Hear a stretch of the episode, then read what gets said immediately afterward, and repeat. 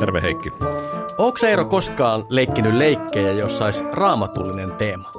Ai niin kuin jotain Davidia ja Goliatia tai Jerikon muurien kaatumista, tällaista. Niin, just siihen tyyliin. No, nyt kun kysyt, niin no ei kyllä heti tuu mieleen. En mä kyllä kaikkea muistakaan, mitä olen leikkinyt, mutta nyt kun kysyt asiasta, niin sä varmaan oot. Ei kun mulla tuli mieleen, kun mä olin Wittenbergissä pyhiinvaellusmatkalla, niin mä ostin sieltä kaupasta sellaisen muovisen Luther Playmobil-hahmon. Sillä oli siis kädessä teesit ja toisessa kädessä oli sulkakynä. Luther nyt ei ole ehkä raamatun hahmo, mutta aika läheltä liippaa. Sitten, sitten toisaalta mä ihmettelin Amerikassa semmoista muovista toimintafiguuria, joka oli siis Jeesus. Ja se, se jäi kyllä hyllyyn, sitä mä en ostanut. Niin, olisiko se ollut vähän rienaavaa sitten? No jotenkin se tuntui tosi oudolta. No onko se leikkinyt sillä sun Luther Playmobililla? No, aika vähälle se on kyllä jäänyt valitettavasti. että ehkä mun mielikuvitus ei ole riittänyt leikkimään esimerkiksi Wormsin valtiopäiviä tai piileskely Wartburgin linnassa. Että, Joo.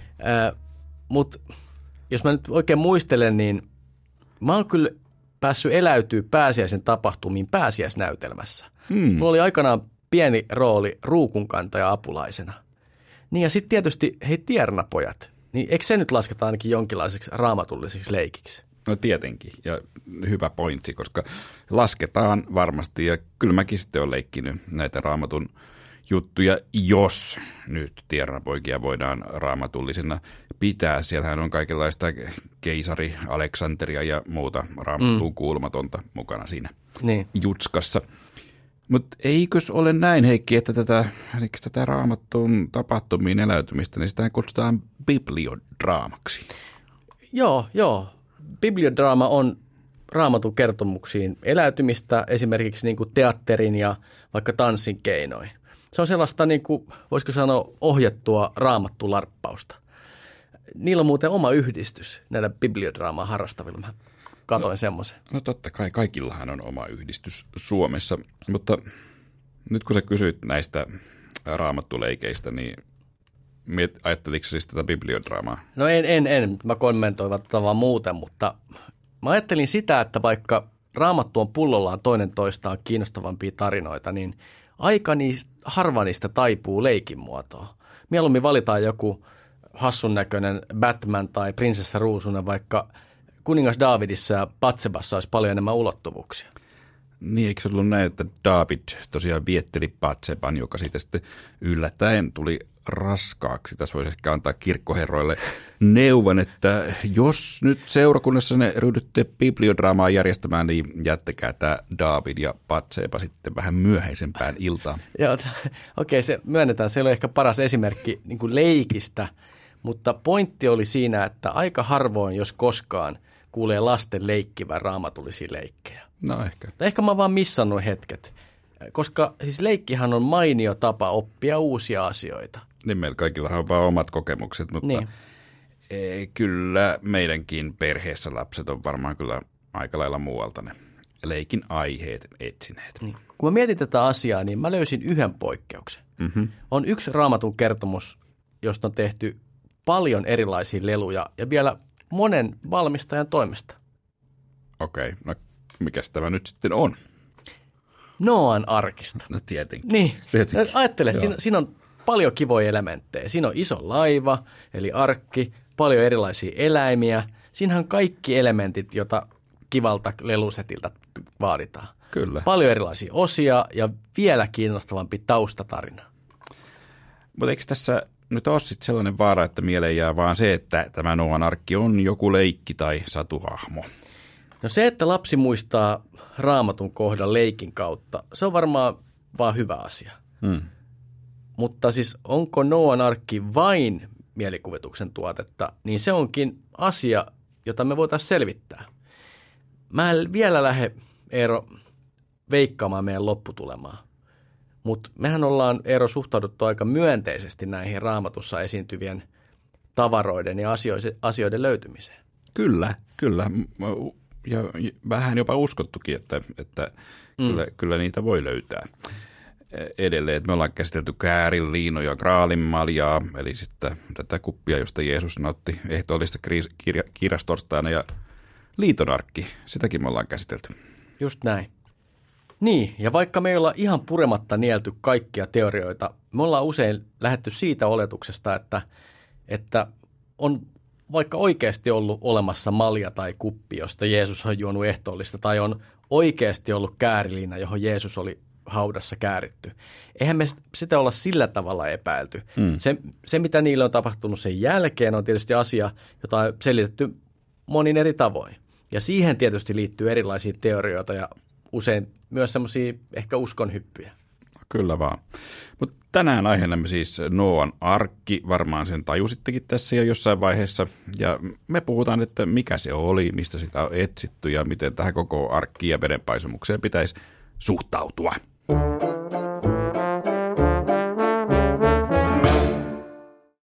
Noan arkki on siis veden päällä kulkeva alus, jonka Noa raamatun mukaan rakensi vedenpaisumuksen edellä. Tähän me kaikki ollaan jo opittu pyhäkoulussa. Niin. Ja Noa ei ole mikään raamatun sivuhenkilö. Ei ole. Noan tarina Arkin kanssa kerrotaan heti ensimmäisessä Mooseksen kirjassa. Ja lisäksi hänen viitataan Uudessa testamentissa, Matteuksen ja Lukkaan evankeliumissa, myös parissa kirjeessä ja no apokryfikirjoissa myös niin. hänet mainitaan. Jos tota apokryfikirjoja ei oteta edes mukaan, niin Noa mainitaan raamatussa yli 40 kertaa. Mm. Mutta käydään nyt varmuudeksi tämä Noan tarina läpi ainakin noin päällisin puolin, jos joku on unohtanut, mitä siellä pyhäkoulussa oppi. Ajatteleeko sä Eero, että kaikki meidän kuulijat on käynyt pyhäkoulun? No, mm. voidaan ehkä ajatella tämä meidän ohjelmaan sitten niille muille se heidän pyhäkoulunsa. Yhtä kaikki, tämä on niin huikea tarina, että tämä, tota, tämä pitää kertoa uudestaan joka tapauksessa. No, joka tapauksessa. Jumala siis huomasi, että ihmiset on pahoja ja luomakunta on täynnä väkivaltaa. Ja tästä johtuen Jumala rupesi katumaan luomistyönsä tuloksia. Tästä lähdetään. Jep. Ja raamatussa sanotaan, että, että Herra sanoi näin, että minä hävitän maan päältä ihmiset, jotka minä loin, sekä ihmiset että karjan, matelijat ja taivaan linnut, sillä minä kadun ne tehneeni. Ja siis ainoa, jonka Jumala oli valmis säästämään, oli Noa ja Noan perhe. Niin Jumala kehotti siis todella Noaa, eli ainoa oikeamielistä ihmistä, rakentamaan arkin, ja sinne Noan piti koota, no tietenkin oma perheensä, mutta myös, mikä kiinnostavinta, pari tai vähintään pari mm. kutakin el- eläinlajia. No sitten alkaa sataa, ja siis sataa todella paljon. Sataa ja tapahtuu niin, että vesi nousee eikä maata näy enää missään. No sitten arkki seilaa vettä pitkin ja elämä arkin ulkopuolella kuolee. Kun sade lakkaa, niin sitten maa on lopulta kuiva, eläimet ja Noa perheineen poistuu laivasta. Mm. Lopulta Jumala tekee liiton itsensä ja kaiken lihan välillä, niin kuin vuoden 1938 raamatun käännös asian ilmaisee. Nykyisessä käännöksessä taidetaan puhua, että tehdään liitto kaiken eläväisten välillä. Näin on. No hei, tässä se oli ainakin näin typistetysti. Mutta hei, kannattaa lukea koko homma itse ensimmäisestä Mooseksen kirjasta. Tota, Eero, nyt kun sä luit tämän Noan ja Noan arkin tarinan raamatusta, niin mihin sä kiinnität huomiota? No kyllä varmaan moni meistä ensimmäisenä kiinnittää tietenkin huomiota Noan ikään. Eli mitä tarkoitat? No Noahan on näitä raamatun alkulehtien ihmisiä, jotka ovat huomattavan pitkäikäisiä. Noa esimerkiksi tulee isäksi 500 vuoden iässä ja saa sitten kaikkia kolme poikaa. Niin, tota, aika paljon pojasta muuten polvi parani, koska Noan isä Lemek sai Noan ää, vasta 182 vuoden iässä. Tai pitäisikö sanoa jo 182 vuoden iässä. Niin, nykyisinhän tota noin, nuoria aikuisia kurmoutetaan siitä, että, että odottavat liian pitkään ennen kuin hankkivat lapsia, mutta kyllä ennen on osattu vielä, vielä paremmin. Mutta en mä tiedä, ehkä noista ajattelin, että ei hän halua tulla isäksi vielä niin nuorena. Että kyllä siinä menee nuoruus pilalle. Niin. Kaikki vastuut ja mitä kaikkea seuraakaan. Niin sitähän me ei tiedetä, että minkälaisia keskusteluja Noa ja Noan vaimo kävi, että oliko se niin, että kultaa, että kyllä mä haluan lapsia, mutta en vielä 300 vuotta. niin, Noalla oli vaimo, mutta jännittävää kyllä Noan vaimon nimeä ei löydy raamatusta. Juutalaisen tradition mukaan vaimon nimi oli Naama, ehkä tällainen nykyinen Naomi-nimi voisi olla lähellä sitä nimeä. Ehkäpä. Mutta siis se on totta, että tuo ikä kyllä, sen pistää, mäkin pistin merkille, että Noa eli siis kaikkiaan 950-vuotiaaksi. Ja sitten Raamatussa sanotaan, ja sitten hän kuoli. Raamattu ei kerro kuolin syytä, mutta en tiedä, olisiko ollut ihan luonnollinen kuolema, eli, eli kuoli vanhuuteen. Niin, äh, mutta nyt siinä mielessä pojasta polvi ei parantunut siis Noan kohdalla, koska Noan isän isä, eli äh, suomenruotsalaistain Fafa, eli kaikkien tuntema Metusale, kuoli peräti 969 vuoden iässä. Hän on tämä raamatun vanhin ihminen. Aivan. Onne, onne ollut vanhoja tuohon to, aikaan. No joo, mulla ehkä, paitsi näihin ikiin, niin, niin mulla kiinnitti huomioon siinä se, että Noan arkin tarinassa nämä numerot, muut kuin iät. Mm. Esimerkiksi se, että arkin rakentaminen mun mielestä kerrotaan aika seikkaperäisesti. Kyllä nä- näin on. Jumala antaa hyvin tarkat speksit. Eli pituus 300 kyynärää, leveys 50 ja korkeus 30. Sitten katosta pitää tehdä kyynärän verran kalteva ja pistä vielä kolme kerrosta ja ovi kylkeen. Isä, niin kuin rakennusohje mm. annetaan siinä. Tota, meillähän ei ole ihan tarkkaa määritelmää sille, että mikä oli kyynärän tarkka pituus. Mm. Mutta se ei ole estänyt ihmisiä pohtimasta asiaa vähän pitemmälle. Nimittäin yhdysvaltalainen raamattuaiheinen seikkailupuisto, seikkailupuisto Kentakissa yritti. Ja se itse asiassa rakensi arkin raamatun ohjeiden mukaan. Hmm, ja sehän on ainakin kuvien perusteella, mä en, en ole käynyt siellä. En mäkään. Niin, niin 155 metriä pitkä, 26 metriä leveä. Eli sellainen, no No tällaisen niin kuin nykyisen matkustaja, matkustaja-aluksen koko luokkaa. Niin, semmoinen Viro, Viron laivan kokoinen melkein. Niin, ehkä Joo. vähän pienempi, mutta kuitenkin iso. Niin, mutta ajattele, tehty puusta. Mm. Et on, on siinä niin kuin Noalla poikineen, niin kyllä siinä on pitänyt sypressiä kaataa. No kyllä, just näin. Arkki on muuten aika äh, laatikkomainen alus. Et ehkä sellainen liikkuva varasto oli, olisi mm. parempi termi. Ja siis täällä Kentukissa tämä museon mukaan arkissa oli siis 1700 erilaista eläintä ja yhteensä jopa siis 7000 eläintä, kun tietenkin tosiaan eläimiä, eläimiä piti olla useampi yhtä lajia kohden, että ainakin kaksi, mutta mm. monessa tilanteessa enemmän. Aivan. Ja ajattele, kahdeksan hengen miehistä. No se on kyllä totta, se, se on jännittävä asia myös.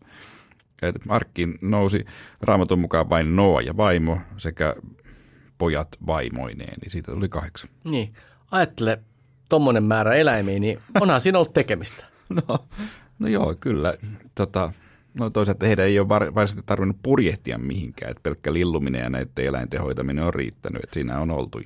Mutta ajattele 7000 eläimen ruokkiminen, niin onhan se nyt oma hommansa, vai mitä, mitä sulla on kuitenkin yksi koira, niin no, tiedät? No yksi koira, no se hoituu kyllä, hoituu kyllä, mutta jos nyt ajattelee, että tuhat, niin siis niin kuin melkein tuhat eläintä yhtä henkilöä kohden, niin onhan se aika paljon. Mm. Tietenkin osa eläimistä nyt sitten oli varmaan suht omatoimisia, mutta mitä sulle tulee mieleen, Heikki, kun sä luet tätä Noan tarinaa niin kuin tässä mielessä? Joo, me pysähdyttiin noihin numeroihin ja lukuihin, niin tota, mulla tulee kyllä, mie- jää mieleen tämä Noan arkin hieno symboliikka. Mm-hmm. Ajattelen, että tämä kohta, missä Kyyhkynen tuo olivipuun oksan nokassaan Noalle ja kun Kyyhkynen ei enää pala takaisin, niin Noa tietää, että maata on näkyvissä. Mm. Tämä on hieno, hieno äh, kohta tästä, tästä Noan tarinassa. Niin ja tietenkin kaikki muistamme tämän hienon symboliikan tarinan lopussa, jossa sateenkari ilmestyy taivaalle merkiksi Jumalan ja ihmiskunnan välillä. Niin. Vaikka tämän on lukenut aikaisemmin, niin, niin tota, tota, tulee jotenkin aina pomppaa sieltä esille, koska sateenkaarisymboliahan on totuttu näkemään nykyään vähän eri yhteyksissä. Mm. Niin että ihan unohtuu se, että se on itse asiassa Noan tarinan symboliikkaa. Niin se, että sateenkaarisymbolia käytetään nykyisin seksuaalisen yhdenvertaisuuden yhteydessä, niin se on tietenkin aika tuore asia vasta. Mm. Äh, sehän alkoi vasta 70-luvun lopulla San Franciscossa. Aivan.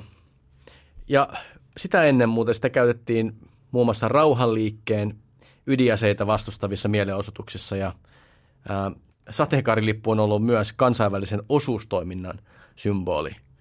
Ja tota, itse asiassa hekin joutui luopumaan tästä sateenkaarisymbolista 2000-luvulla ihan siitä syystä, että se yhdistettiin niin voimakkaasti Pride-liikkeeseen. Hmm. No mitä luulet, mitä, mitäköhän Ukkono ajatteli siitä, että Jumalan arvon symboli on omittu muihin tarkoituksiin? No sitä mä en osaa sanoa, mutta sen mä tiedän, että Ukkonoa ei ollut vaan kunnon mies, joka meni saunaan ja pani laukun naulaa. Niin, sä siis väität, että tämä lastenlaulun sanoma ei pidäkään paikkaansa, että Noa ei siis mukaan oikeasti käynyt saunassa vai? Tämä on itse asiassa yksi kummallisimmista käännöksistä, jota Suomessa on koskaan nähty ja kuultu ja laulettu. Tiesitkö sä Eero, että, että toi laulu on alun perin ruotsalainen juomalaulu? Ja siis se todella kertoo tästä raamatun Noasta. Ja itse asiassa tämä juomalaulu on paljon raamatullisesti tarkempi kuin tämä suomalainen sauna- ja laukkuversio. No siis tämä on mulle kyllä ihan täysin uutta tietoa. No miten tämä nyt menee sitten ruotsiksi tämä biisi? No siis se, se, menee, se on lyhyt, yhtä lyhyt kuin tietysti suomalainen, mutta se menee vapaasti käytetty niin, että Noa oli kunniallinen mies ja hän tuli pois, kun hän tuli pois arkista, hän istutti tai kasvatti paljon viiniä. Niin, mikä siis pitää paikkaansa, sehän on ihan raamatullista. Niin. No en tiedä, pitäisikö ehdottaa, että tämä suomalainen lastenlaulu korvattaisi ruotsalaisella juomalaululla. niin, en mä, ei. niin. En, en mä tiedä. Sehän olisi, niin kuin, kuulostaa jotenkin oudolta, mutta on toi outo kyllä toi Noan tarinan loppu. niin, niin, tämä oikea. Niin. Oikea, koska, koska vaikka tuossa nyt sanoin, että, että tämä oli niin kuin tarkempi versio Noan tarinasta. Siinä mielessä että viini on totta, sauna varmasti, varmastikaan ei. Ää, mutta kyllä tämä, sehän on ihan niin kuin todella hämmentävä se loppu. Mä, mä haluatko Heikki referoida, mitä Noalle lopuksi kävi? No, en mä tiedä, miten se nyt muuten sanoisi, mutta siis Noa siis rupesi siinä vähän viljelemään viiniä ja sitten niin sanotusti tutustui oman tarhansa antimiin. Hmm. Ja ehkä tutustua on vähän laimea ilmaus. Noa siis veti aika rapsakat tumut ja sammu alastomana omaan telttaansa. No, no sitten yksi Noan pojista, Haam nimeltään, tuli telttaan ja näki siellä oman isänsä alastomana. Ja sitten Haam meni ilmeisesti aika kauhuissaan kertomaan asiasta veljilleen. No Noa sitten selvisi tästä juopumuksen tilasta ja sen jälkeen ensitöikseen kirosi Haamin pojan Kanaanin. Just. On syytä olettaa, että jollain tavalla tämän Haamin käytös oli epäkunnioittavaa isäsi kohtaan se oli ehkä epäkunnioittava tavalla, joka ei ehkä suomalaiseen niin kuin saunakulttuuriin tottuneelle ei ehkä ihan aukea. Mutta ka, niin kuin kananpoika oli varmasti tosi hämmentynyt. niin, se kyllä, että, että miksi nimenomaan kanaan kirjoittiin, niin se on erikoista. Että jos nyt miettii, että Haam varmaan joutuisi kertomaan nämä tapahtumat Kanaanille, että mitä, mitä tässä nyt kävi. Niin, jos ajatellaan ihan hänen näkökulmastaan, niin se on silleen, että, että nyt tota, että ukki otti nyt hiukan viiniä ja vähän, meni vähän vähissä vaatteissa nukkumaan. Ää, nyt on jo kaikki varmasti paremmin, mutta ja hän on selvinnyt, mutta nyt tässä kävi nyt sillä tavalla ikävästi, että sut on kirottu. Joo, se ei tosiaan tunnu kyllä kauhean reilulta, jos sitä lähtee oikein miettimään. Tätä Haamin syntiä on siis yritetty selittää siten, että, että tosiaan kun hän näki isänsä onnettomassa tilassa, niin ei millään tavalla auttanut häntä, mm. vaan päinvastoin meni sitten kertomaan veljillekin tästä isänsä alennustilasta. Kuka tietää, ehkä hän naureskeli ja, ja niin. jotenkin halvensi isänsä. Voihan olla, että se on sitten käynyt näin. Koska muut veljet sitten käy hyvin diskreetisti. Ilmeisesti näin niin menevät sinne Noan telttaan selin, etteivät varmasti näe, näe Noa alasti mm. ja peittelevät sitten isänsä. Että he toimivat täysin toisin, että se, mm. sitä on selitetty jotenkin näin. Niin, vaikka me tuossa niin naureskeltiin vähän tulee reaktiolle, niin jos nyt ajattelee vaikka ihan omalle kohdalle, niin kyllähän siitä toisenlainen käytös olisi voinut olla asiallisempaa. Niin, mutta jos nyt mietit vaikka omia poikia, jos sinulle kävisi nyt vastaan vahinko, oot, oot hankkinut viiniviljelmät ja sitten teltan siihen viereen ja, ja sitten yksi asia johtaa toiseen ja sitten sieltä tulee joku pojistas tulee sinne, sinne sinut näkemään, niin en mä tiedä, olisiko sun reaktio sitten se, että jonkun lapsen lapsessa siitä kiroaisit. Niin, niin kyllä tuosta näkökulmasta kyllä kirous on aika kova rangaistus. On. on. Niin. On. Ja vieläpä kun raamatusta tämä kirous on hyvin todellinen ja kauaskantoinen. Vanha testamentti kun lukee, niin Kanaanin jälkeläiskansat, eli kanadilaiset, hettiläiset, amorilaiset, perissiläiset, hivviläiset ja jebusilaiset, niin nämä kansat mainitaan todella monta kertaa aika ikävässä merkityksessä. Mm. Kyllä, heitä ollaan koko ajan hävittämässä ja he on Israelin kansojen vihollisia. No, äh, me emme nyt varmastikaan tiedä, että miksi Noa tämän kirouksen langetti. Ehkä hänellä syynsä siihen oli. Mutta tässä tarinassa on tosiaan tosi paljon symboliikkaa niin, että ei oikein meinaa perässä pysyä, että mm. mistä missä nyt mennään. Mutta sitten toisaalta osa asioista kerrotaan hyvin, hyvin konkreettisella, konkreettisella tavalla, just vaikka nämä kaikki arkin mittasuhteet ja, ja tämä. Et ei niitä voi tavallaan ehkä ymmärtää kovin symbolisella tavalla. Niin. Onko joku kohta tuon arkin lisäksi sulla mielessä erityisesti? No ajattele vaikka, mitä kerrotaan siitä, kun arkki lopetti matkansa – niin, niin, aivan. Eli raamatussa sanotaan, että arkki pysähtyi seitsemännen kuun 17. päivänä Araratin vuoristoon. Mm, eli siis annetaan hyvin se selvä päivä, paikka. että milloin tämä tapahtui ja paikka, minne, minne, minne se arkki sitten äh, tysähti. Niin. Mutta ehkä meidän nyt pitää kysyä, että mikä ta- tässä tarinassa on totta ja mikä tarua. Niin. No, jos ajatellaan sitä, että sellainen niin kuin ruotsilaivan kokoinen puulaiva parkkeraa vuoren rinteelle, niin on varmaan ihan syytä olettaa, että siitä jäisi joku jälki. Siis vaikka aikaa kuluisikin. Niin. Et ei siis ole mikään ihme, että arkin etsiminen on kiinnostanut ihmisiä aikojen alusta saakka. Mm. Ja olisihan sen löytyminen tietenkin melkoisen hieno raamatullinen todistus, että kattokaa tässä tämä nyt on. No on, olisi ehdottomasti. No hei, pitäisikö meidän poimia jokunen etsiä, jotka on todella yrittänyt löytää Noan arki? No, voiko mä aloittaa? Totta kai. No, mulle tulee ainakin mieleen Ron Wyatt, jotka meidän uskollisimmat kuulijat muistaa varmaan liitonarkki-jaksosta. Just. Äh, no olisi siellä ero ollut myös muitakin etsijöitä. Mutta mut tämä Ron Wyatt, on ainakin joillain mittareilla kyllä muita parempi etsiä. no joo, ehkä tässä yhteydessä olisi hyvä mainita, että tämä Ron Wyatt on niin sanotusti amatööriarkeologi, joka kuoli itse asiassa vasta vuosituhannen vaihteessa. No, hänellä oli ehkä satumainen tota, onni, koska hän löysi paitsi Noan ja Noan vaimon haudan, hän löysi myös Noan arkin ankkuri.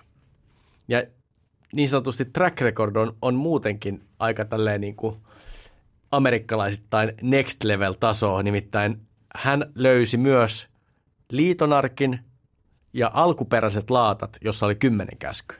No ky- kyllä vaan, kyllä vaan.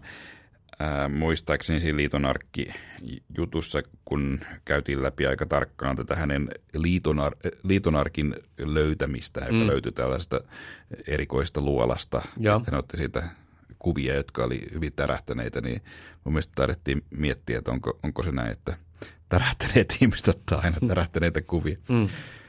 Ää, siis hän on siis hyvinkin kyseenalainen hahmo että ei, ei, ei hänen näihin siis löydöksiinsä käytännössä usko juuri kukaan. Mm. No Eero, sä kuitenkin valitsit sen tyypin, niin valitsitko tämän sen takia, että su, sun mielestä arkin etsiminen on täyttä humpuukin? No en, se oli mun mielestä vaan hauska, hauska tarina ja hauska hahmo, mutta kenet mm. sä olisit valinnut? No joo, siellähän on monta mielenkiintoista tyyppiä ja tarinaa, mutta jos pitäisi valita yksi henkilö, niin se olisi varmaan tämmöinen amerikkalainen James Irving.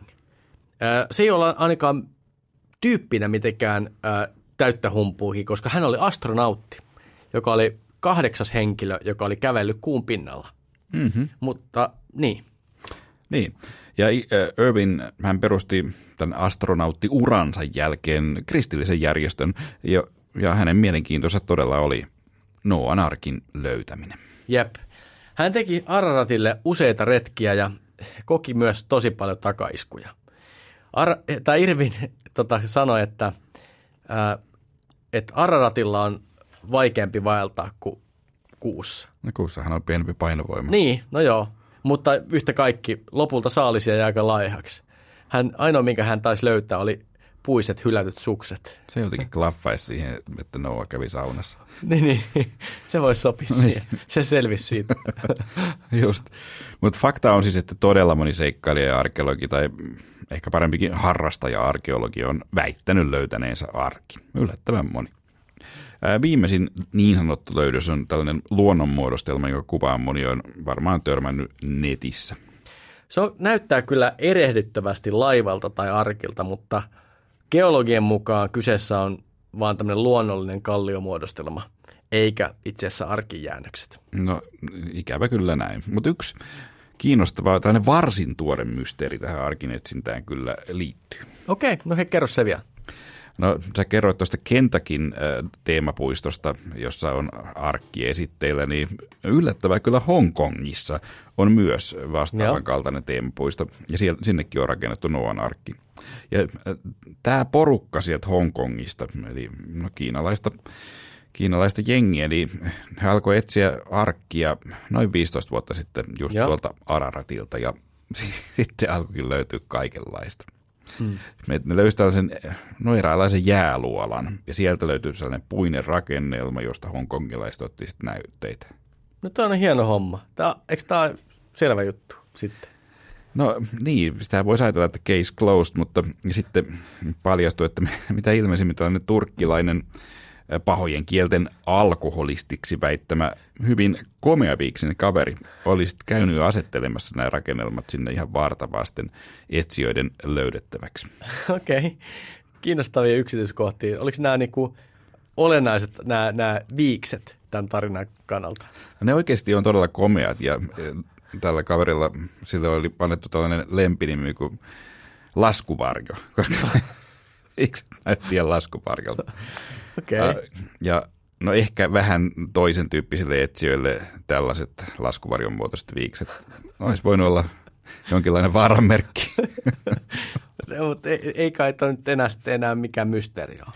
No ei, ei, mutta sitten vuorilla katosi yksi arkin etsiä, tällainen britti nimeltään Donald McKenzie. Ja hän oli kuullut tästä kiinalaisesta jutusta ja oli mahdollisesti tutkimassa sitä mutta kohtasi sitten kohtalonsa. No kyllä, ja vieläkään ei tiedetä, että kuka hänet tappoi tai mitä hänelle kävi, mutta hänen telttansa löytyi läheltä tätä kiina, kiinalaisten jääluolaa. Eli ajatellaanko niin, että hänen kuolemalla olisi jotain tekemistä sen huijauksen kanssa? No se on yksi mahdollisuus, että, että McKenzie tapettiin, ettei tämä äh, kiinalaisten ja, ja laskuvarjoviiksimiehen huijaus sitten olisi paljastunut. Niin vaikka se lopulta paljastui. No paljastui kyllä joo, mutta ehkä tämä korostaa myös sitä, että miten tärkeä elinkeino Noan arkin etsiminen on paikallisille ihmisille. Että kiinnostava tieto, että siellä ilmeisesti vuosittain siis parveilee ää, jopa sata arkinetsiä siellä Araratin rinteellä. Niin, niin, aivan. Ja ne tietysti kaikki tarvii ruokaa, majoitusta ja kaikenlaista apua, niin ei ehkä venettä kannata sitten keikuttaa. Niin, niin jos halutaan, että bisnes pyörii. Mm. Mutta äh, ehkä me vielä joskus saadaan kuulla, mitä tälle Donald McKenzielle tapahtui, mutta ei hänkään löytänyt sitä arkkia. All right. Okei. Okay. Äh, mennään eteenpäin ja ehkä nyt on pakko pohtia sitä, että miten tätä Noan arkin tarinaa pitäisi tulkita. Äh, onko sun mielestä näiden löytöretkelijöiden tapa lukea raamattua väärä? No, tämä on tosi kiinnostava kysymys. Että ennen kuin lähdetään perkaamaan näitä erilaisia tapoja tulkita Noonarkin tarinaa, niin ehkä voidaan todeta, että, että todellakin siis Noonarkin tarinan teema esiintyy myös vanhaa testamenttia vanhemmissa babylonialaisissa tarinoissa. Ja, mm, ja kuuluisin varmaan on tämä Gilgamesh-epos, missä missä tämä sama tarina, tai samantyyppinen tarina esiin. Mm. Et se, että niin jos näitä yhtäläisyyksiä myös, niin siihen ehkä liittyy myös se, että Noa kunnioitetaan kristiuskon lisäksi myös tietysti juutalaisuudessa, mutta myös islamissa. Mm. No uutta testamenttia lukiessa sai kyllä sen käsityksen, että, että Noan arkilla on ennen kaikkea tällainen esikuvallinen, tai pitäisikö nyt sanoa niin kuin symbolinen rooli. Niin, no joo, Paavalin kirje hebrealaisille nostaa Noan uskon esikuvaksi. Eli usko sai Noan taipumaan Jumalan tahtoon ja hän saa ilmoituksen sellaisesta, mitä ei ollut vielä nähtävissä. Hän rakensi arkin ja näin koko hänen perheensä pelastuu. Eli tällä tavalla niin kuin Noan usko langetti maailmalle tuomio ja antoi Noalle itselleen uskovien perinnön vanhurskauden. Eli jotenkin näin se tavallaan se Uuden testamentin ajatus menee. Mm. No siis Noan arkin tarinassa on paljon symboliikkaa, mutta varmaan se keskeinen kysymys on, että oliko se tarina vain symboliikkaa? Niin, just näin. No kyllä vastaus on se, että ei missään nimessä, jos seuraa vaikka nyt varhaisten kirkkoisia ajattelua. Mm. Kyllä Noan arkki ymmärrettiin ilman muuta myös historialliseksi tapahtumaksi. Mm. Niin, itse asiassa ensimmäinen ensyklopedia Britannikan versio 1700-luvun lopulla, niin se piti esimerkiksi ihan itsestäänselvänä sitä, että kyllä arkki on tosiaan ollut olemassa. Niin, jos ajatellaan Noa-arkkia ihan vaan tieteelliseltä pohjalta, niin voi todeta, että ei ole aukotonta näyttöä arkin jäänteistä, tai ehkä edes siitä, että jossain vaiheessa historiaa olisi ollut koko maapalloa koskeva tulva. Isot alueelliset tulvat on toki mahdollisu, äh, mahdollisia. Mm. Mutta tietysti on tätä katsottu myös toiselta kantilta. Joo, kyllä. Siis tätä on tutkittu ja on paljon ollut tällaisia tutkijoita kautta historiaa, jotka on halunnut tietyllä tavalla harmonisoida raamatun tarinat ja sit, sitten, no No tieteen. Ja tie, mm. totta kai sit, jos puhutaan raamatusta tällaista isosta tulvasta, niin se tarkoittaa sitä, että kyllä se jäljet tästä tulvasta Pitää pitäisi, olla jossain, pitäisi olla löydettävissä. Sitä on tutkittu kaikenlaisen geologian äh, tavoilla ja tietenkin kaikki fossiilitutkimukset ja kaikki muut, ne on, ne on nähty ikään kuin merkkinä, merkkinä tästä, mutta, mutta siellä on kyllä tosi kiinnostavaa tällaista, että on jouduttu kyllä niin kuin menemään tosi pitkälle. Yksi kiinnostava on siis 1912 tällainen Isaac Newton Veil, siis tai hänen Isaac Newton kaimaansa varmaan saa missään nimessä sekoittaa. Niin hänellä oli esimerkiksi tällainen teoria, mikä on mun mielestä ehkä kaikkein humoristisin. Ja hän ajatteli, että tulva olisi johtunut siitä, että muinoin maapallolla olisi ollut samanlaiset renkaat kuin Saturnuksella, mutta sitten on tapahtunut joku tällainen mullistus ja yksi näistä renkaista, joka on ollut siis no ilmeisesti niin kuin jäästä koostunut mm. tämä rengas, niin se on sitten romahtanut sieltä alas Aivan. maahan tämä rengas ja, ja siitä, siitä on sitten tullut tämä tulva. Okei, okay. no sehän käy järkiinsä. Siitähän se tuli. Niin, mutta kyllä tästä varmaan nyt on vähän venytetty tätä, tätä tiedettä ja ikävä kyllä tiedeyhteisö ei näitä teorioita, paljon muitakin tosi värikkäitä mm. teorioita on, mutta tiedeyhteisö ei ikävä kyllä niitä no joo. hyväksy. Ainakin tuossa oli yritystä. Mm. Joo. No mitä sä Heikki ajattelet, onko sun mielestä Noan tarina totta? No, jos mä otan, mietin niin kuin pari askelta meidän kauemmas, niin mä olin Armeeniassa, missä säkin oot ollut. Mm.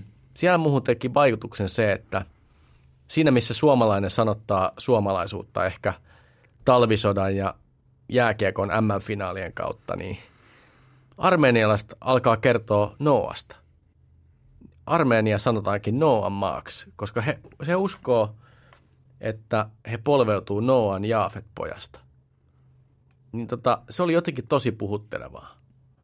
Mutta kyllä mä uskon, että Noan tarina on totta ja mä uskon siihen ja tietysti luen se itsekin niin, että siinä on valtavasti ihmeellisiä asioita, joita me ei pystytä mitenkään järjellä selittämään. Mm tuosta Armeniasta muuten, että siellä tosiaan kun Ar- Armenian pääkaupungissa Jerevanissa on, niin tämä Ararat-vuorihan näkyy mm. käytännössä kaikkialle. Se on todella upea paikka, mutta siis surullista kyllä se on siellä Turkin puolella Niin, niin. Nykyisin. Se näyttää hyvältä sinne niin. Armenian puolelle. No niin. Äh, no uskoksa, että Noan arkkista joskus löydetään? No sehän on kiinnostava ajatus, mutta mä en usko, että Noan arkin jäänteitä on olemassa tai että sitä voisi löytää. Mm. Mä uskon, että äh, on ollut Noa-niminen henkilö ja mä uskon, että uskon tavallaan tämmöisen arkin mahdollisuuteen. Mm. Mutta se, että jotta, jos se olisi siellä ollut, niin kyllä tämmöinen puutavara olisi hävinnyt sitten. Että en mä hirveän toiveikas ole siitä, että sieltä löytyy ankkuria tai muuta Noan arkin osia. Mm. Mitä sä Eero ajattelet tästä kaikesta? No, kyllä mä oon vähän siltä tavalla samaa mieltä. Mähän on tosi iso relikkifani, niin kuin varmaan tiedät. Ja totta kai tämä relikkifani minussa haluaa ajatella, että tietenkin Noan arkki joskus löydetään, kun se on niin hauska ajatus, että totta kai mä haluan uskoa siihen. Mm. Mutta sitten jos nyt tosissaan mietitään, niin no ajatellaan nyt, että, että jos tämä tarina ei ole pelkkää symboliikkaa, vaan todella on ollut tällainen tulva ja on ollut sellainen arkki, on ollut Noa ja kaikki, mm. kaikki tämä. No, no sitten se arkki töksähtää siihen Araratin rinteelle ja, ja maailma on täysin siis hävityksen vallassa. Aivan. Ja sitten sulla on kuitenkin tämä arkki, jossa on tosi hyvää puutavaraa, siis, niin varmaan sä nyt käyt, rupeat käyttämään sitä arkkia johonkin mm. muuhun, kun vaan jätät sen siihen, että jaha, että moikka, tämä jää nyt tähän tämä arkki. Että varmaan sä rupeat rakentaa sitten taloja tai käydä sitä polttopuuna tai mitä mm. tahansa. Että en mäkään kyllä mitenkään pysty kuvittelemaan sitä arkkia enää siellä olisi. Niin. Joo, just näin. Jos mä nyt yritän tämän alussa mainitun bibliodraaman kautta asia miettiä, niin noinhan siinä varmaan on tapahtunut, että puutavara on mennyt muuhun käyttöön. Tota, no ehkä lopuksi pitää kysyä, että mitä tästä tarinasta jäi käteen? No paljonhan tässä Ukkonoasta oppia. Ehkä erityisesti jäi mieleen, että kyllä tämä Ukkonoa on monella tapaa aika erikoinen laulu. Niin. Ruotsalainen juomalaulu, joka perustuu aika tarkkaan raamatun tulkintaan. Mm. Mutta tämä oli varmaan Heikki tämän kerran tarina ja tiedätkö mitä? En. Ensi kerralla on uusi tarina. Näin. Vaikea sanoa, että ja vaikea luvata, että olisi yhtä hieno, iso ja inhimillinen kuin tämä Noan tarina raamatussa, mutta varmaan jotain kiinnostavaa meillä on luvassa. Niin, maailma on ihmeitä ja ihmeellisiä tarinoita täynnä.